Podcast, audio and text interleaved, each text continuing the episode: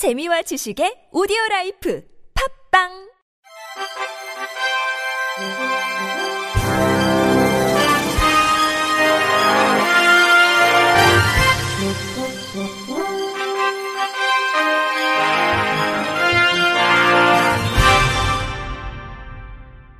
청취자 여러분 안녕하십니까? 2월 16일 화요일 KBS 뉴스입니다. 실로암 시청각 장애인 학습 지원센터가 어제 일본 손가락 점자 가이드북을 번역해 출판했습니다. 손가락 점자는 일본의 후쿠시마 레이코가 퍼킨스 타자기 방법으로 손가락에다 타자를 치듯 터치한 것을 시청각 장애인 아들 후쿠시마 사토시가 알아듣는 것을 보고 고안했습니다. 시청각 장애인은 촉감을 기반으로 하는 특별한 도구와 소통 방법이 필요합니다. 이에 센터는 시청각 장애인의 원활한 의사소통을 돕기 위한 손가락 점자 가이드북을 제작했습니다. 정지훈 센터장은 우리나라에서 한글 점자를 기반으로 해 손가락 점자를 사용하는 몇몇 시청각 장애인이 있으나 아직 표준화돼 있지 않아 보급되지 못하고 있다며 손가락 점자는 시청각 장애인과 원활한 의사소통을 하는데 기반이 될 것이기 때문에 일본 손가락 점자 가이드북을 번역해 출판하게 됐다고 밝혔습니다. 경기도 장애인 권익 옹호 기관이 지난 10일 장애인 직업 재활 시설 인권 교육 교재 총 2종을 발간했습니다. 보건복지부 2020년 장애인 복지시설 사업 안내에 따르면 장애인 직업 재활시설에 대한 인권 교육은 종사자와 이용장애인, 비장애인 근로자를 대상으로 연 1회 이상 실시하여야 한다고 규정돼 있습니다. 이러한 규정에도 불구하고 장애인 복지시설 유형별 특성에 맞는 인권교육 교재가 부족하다는 목소리가 계속되었습니다. 이에 경기 옹호기관은 장애인 직업재활시설의 특성이 반영된 장애인 직업재활시설 직원 인권교육 교재와 장애인 직업재활시설 이용인 인권교육 교재를 개발하고 배부를 시작했습니다. 장애인 직업재활시설 직원 인권 교육 교재는 장애인 직업재활시설의 특성과 장애인 직업재활시설에서의 인권 이슈에 대한 내용 등으로 구성했습니다. 장애인 직업재활시설 이용인 인권교육 교재는 이용인이 직장에서 자신의 권리를 이해하고 지킬 수 있는 방법에 대해 발달장애인이 이해하기 쉬운 글과 일러스트로 구성했습니다. 경기 옹호기관 송남영 관장은 다양한 장애인 복지시설 유형의 특성이 반영된 인권교육 콘텐츠가 현장에서 장애인 학대와 인권 침해 예방의 부직갱이로 쓰일 수 있기를 기대한다고 밝혔습니다.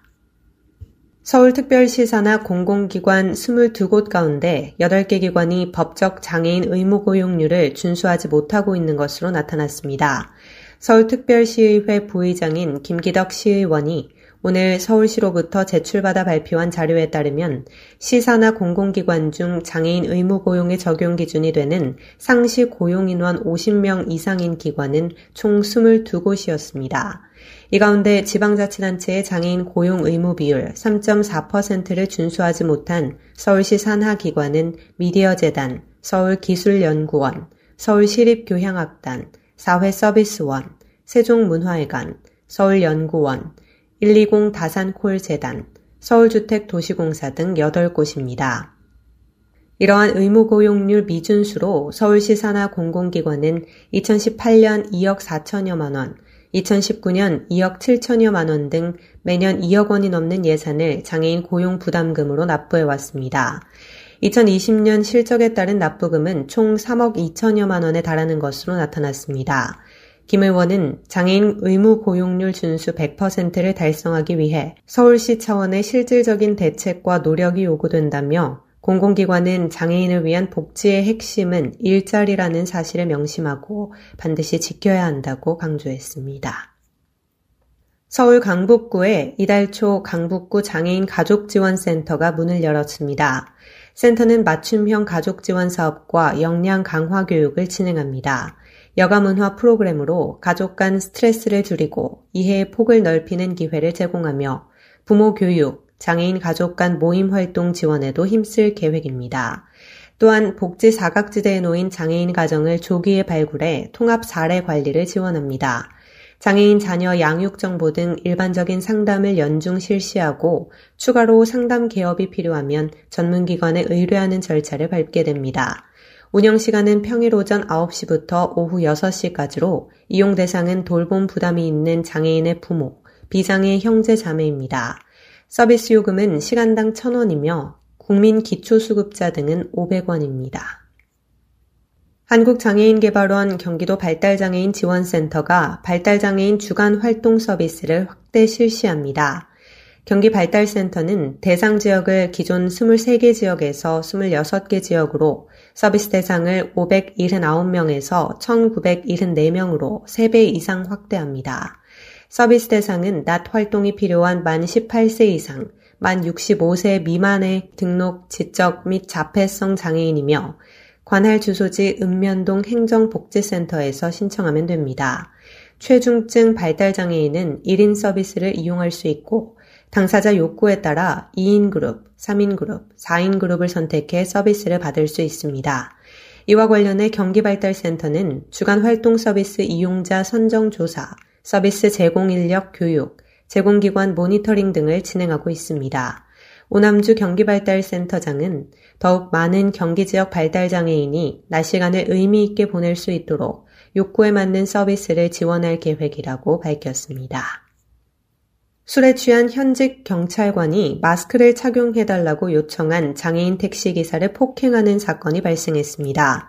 15일 상주 경찰서에 따르면 경찰관 A씨는 지난 13일 상주 시내에서 택시기사 B씨를 폭행하고 택시를 발로 차는 등 난동을 부렸습니다.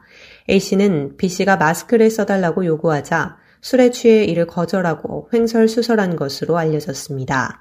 참다 못한 B씨가 112로 신고하자 A씨는 내가 경찰관이다라며 B씨를 때리고 택시를 발로 걷어찼습니다. A씨는 상주경찰서 중앙파출소에 연행된 후에도 자신이 경찰관이라고 말한 것으로 전해졌습니다.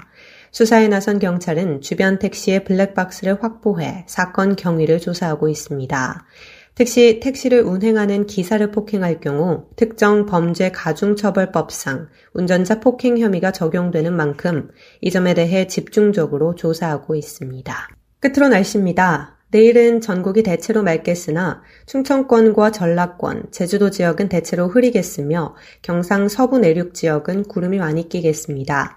충남 서해안과 전라권, 경남 서부 내륙 지역에서는 눈이, 제주도 지역은 비 또는 눈이, 새벽부터 오전 사이 충청권 내륙 지역 역시 눈이 내리겠으며 경북 서부 내륙 지역은 산발적으로 눈날림이 있겠습니다. 내일 아침 최저 기온은 영하 13도에서 영하 3도, 낮 최고 기온은 영하 5도에서 영상 2도가 되겠습니다. 바다의 물결은 서해 앞바다 1.5에서 4m, 남해 앞바다 1에서 4m, 동해 앞바다 1에서 3.5m로 일겠습니다. 이상으로 2월 16일 화요일 KBS 뉴스를 마칩니다. 지금까지 제작의 안재영, 진행의 조소혜였습니다. 고맙습니다. KBIC